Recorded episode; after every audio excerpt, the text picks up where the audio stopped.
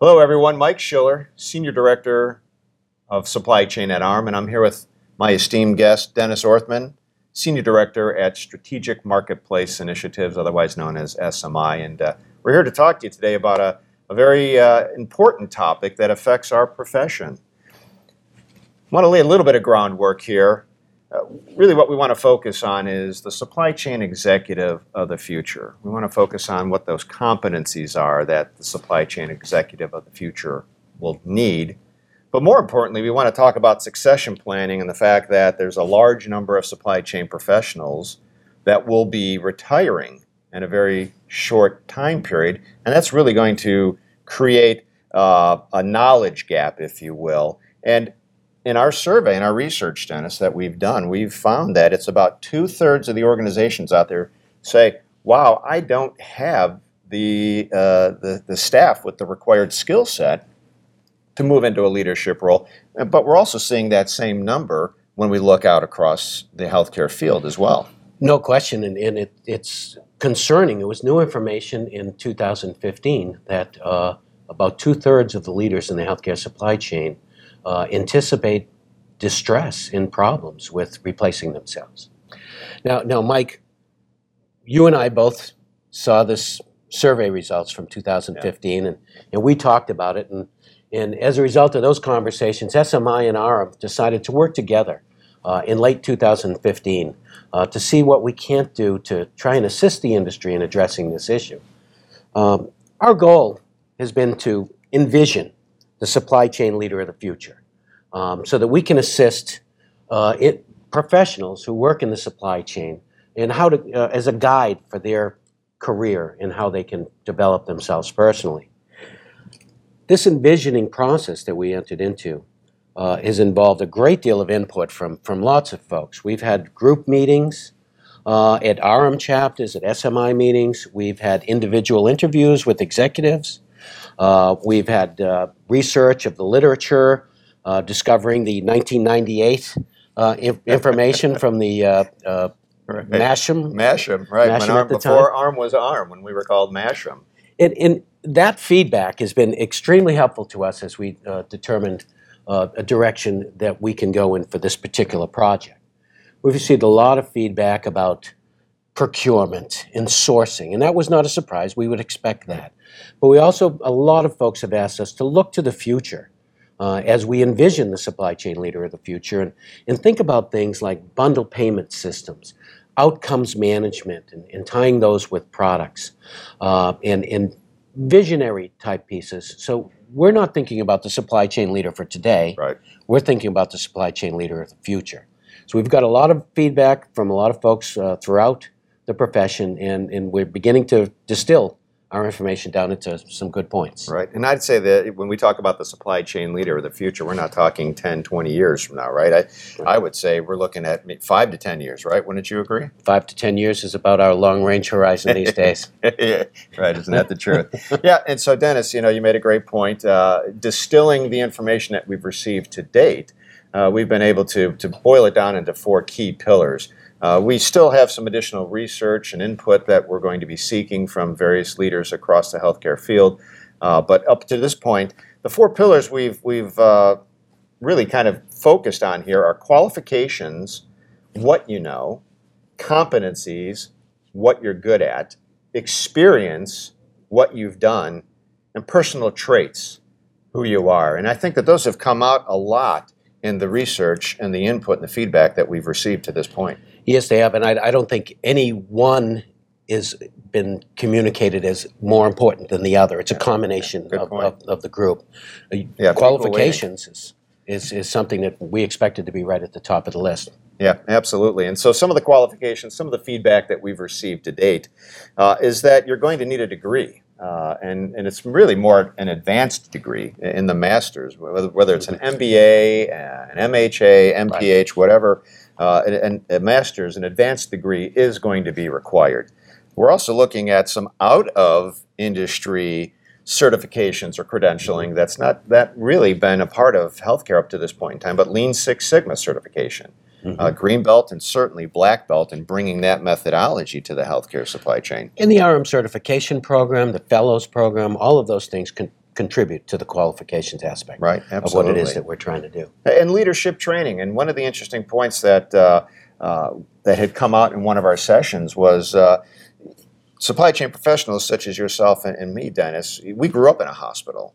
Uh, and so we had the ability to network and build relationships with clinicians and physicians. Now you look at the, the hospital systems today, you've got centralized procurement, contracting, and other activities, supply chain activities. And so, how do you go ahead and build those relationships? So, that's a key point, and leadership training is one of the areas that we found that people address that. And, and what's interesting when we talk about qualifications, particularly around that advanced degree, the supply chain executive of the future is a, a member of the executive team within a healthcare provider organization. That advanced degree is, is, although folks recommend it, it's almost a requirement in Yeah. many ways to be part of the C suite. And we've seen a real explosion out there in the academic uh, realm with the number of supply chain advanced degree programs with a focus on supply chain. Right, and, and they're growing. They're growing in, in enrollment Yep. and importance. Yep, yep. The second area that we saw was around the competencies of the individuals. Um, one competency that was noted, and uh, really no surprise, is around communication. To be an effective supply chain executive of the future, you've got to be able to communicate. You've got to be able to, to speak clearly, communicate with folks, whether it's in writing uh, or whether it's verbally. Communication skills are, are so important in every every aspect of every executive position, certainly, uh, and they're very important here.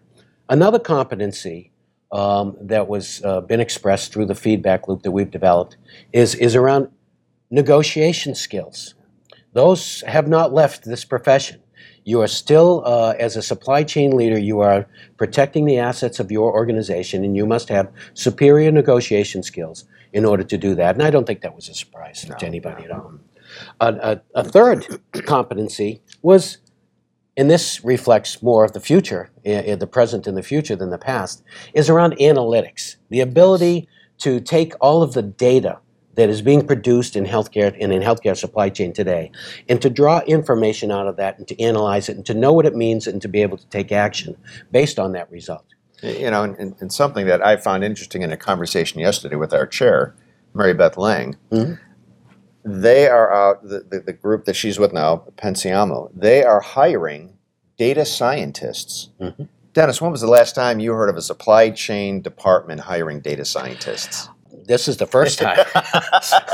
so uh, you know, it's it. The but it, it industry is speaks to the change, to analytics, to your point exactly. It- Another another competency that's been highlighted is is is connected with that communications piece, and that's the ability to market.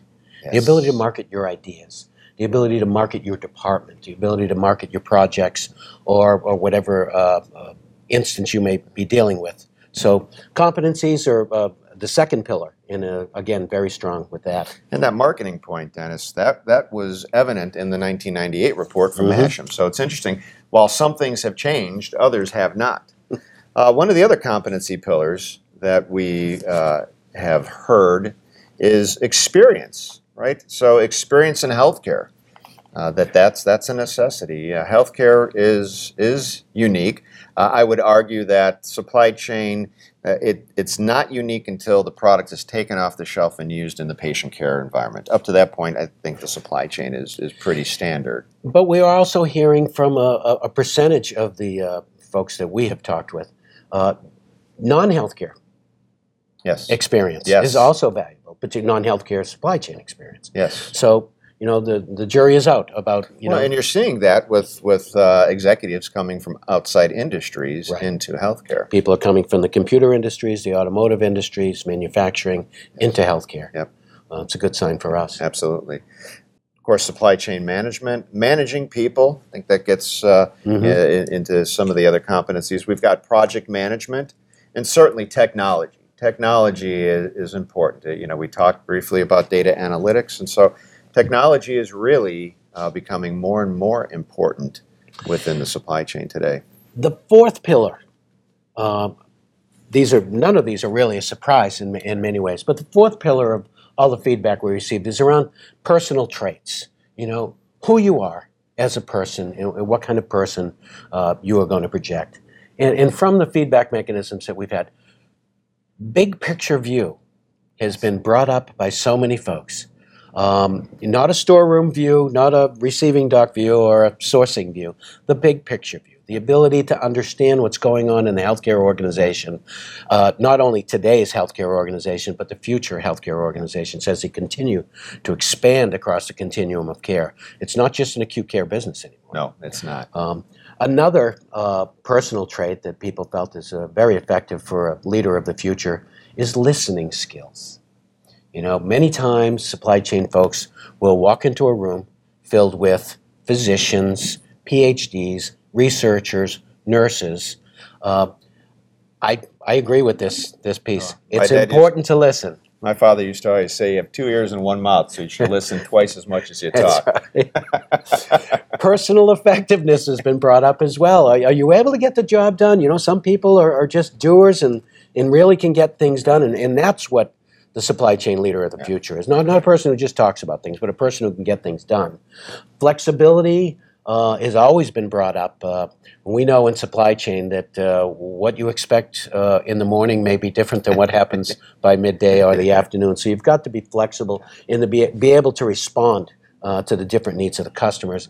And, and lastly, another major piece of the uh, personal traits has been around uh, ethical behavior and, and making sure that, uh, that you're, you're walking the walk and you're talking the talk and, and that you're setting a role model example for everyone else. Um, I think uh, I'd love to find a candidate like that who embraces. You are that things. Oh, yeah, candidate, okay. Dennis. All right.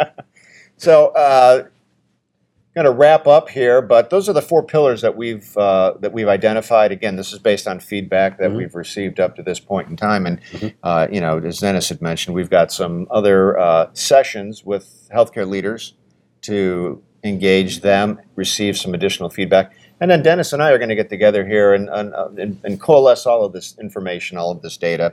Uh, with the goal and objective here of releasing a report or a white paper out to the healthcare field and uh, really begin to promote and raise awareness and then how can we collectively prepare the supply chain professional of today to be the supply chain executive of the future It's been an exciting process so far, Sure and it's been interesting to hear what everyone has to say. And uh, I'm, I'm sure that what we produce will hopefully provide some great guidance to folks to the next wave of supply chain leaders of the future. thank you Thanks.